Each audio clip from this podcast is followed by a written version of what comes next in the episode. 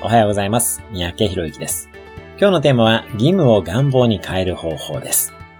自分からやりたいと思う納得目標はやらなきゃいけないという強制目標の約3倍のエネルギーが湧くと言われています。ぜひ納得目標の行動をどんどんやっていきましょう。ただそうは言っても私たちの人生でやらなきゃいけないというような強制目標が頭に浮かぶことも多々あると思います。例えば、明日は早起きしなきゃとか、会社に行かなきゃとか、明日までにレポートを仕上げなきゃなどなどいろいろありますよね。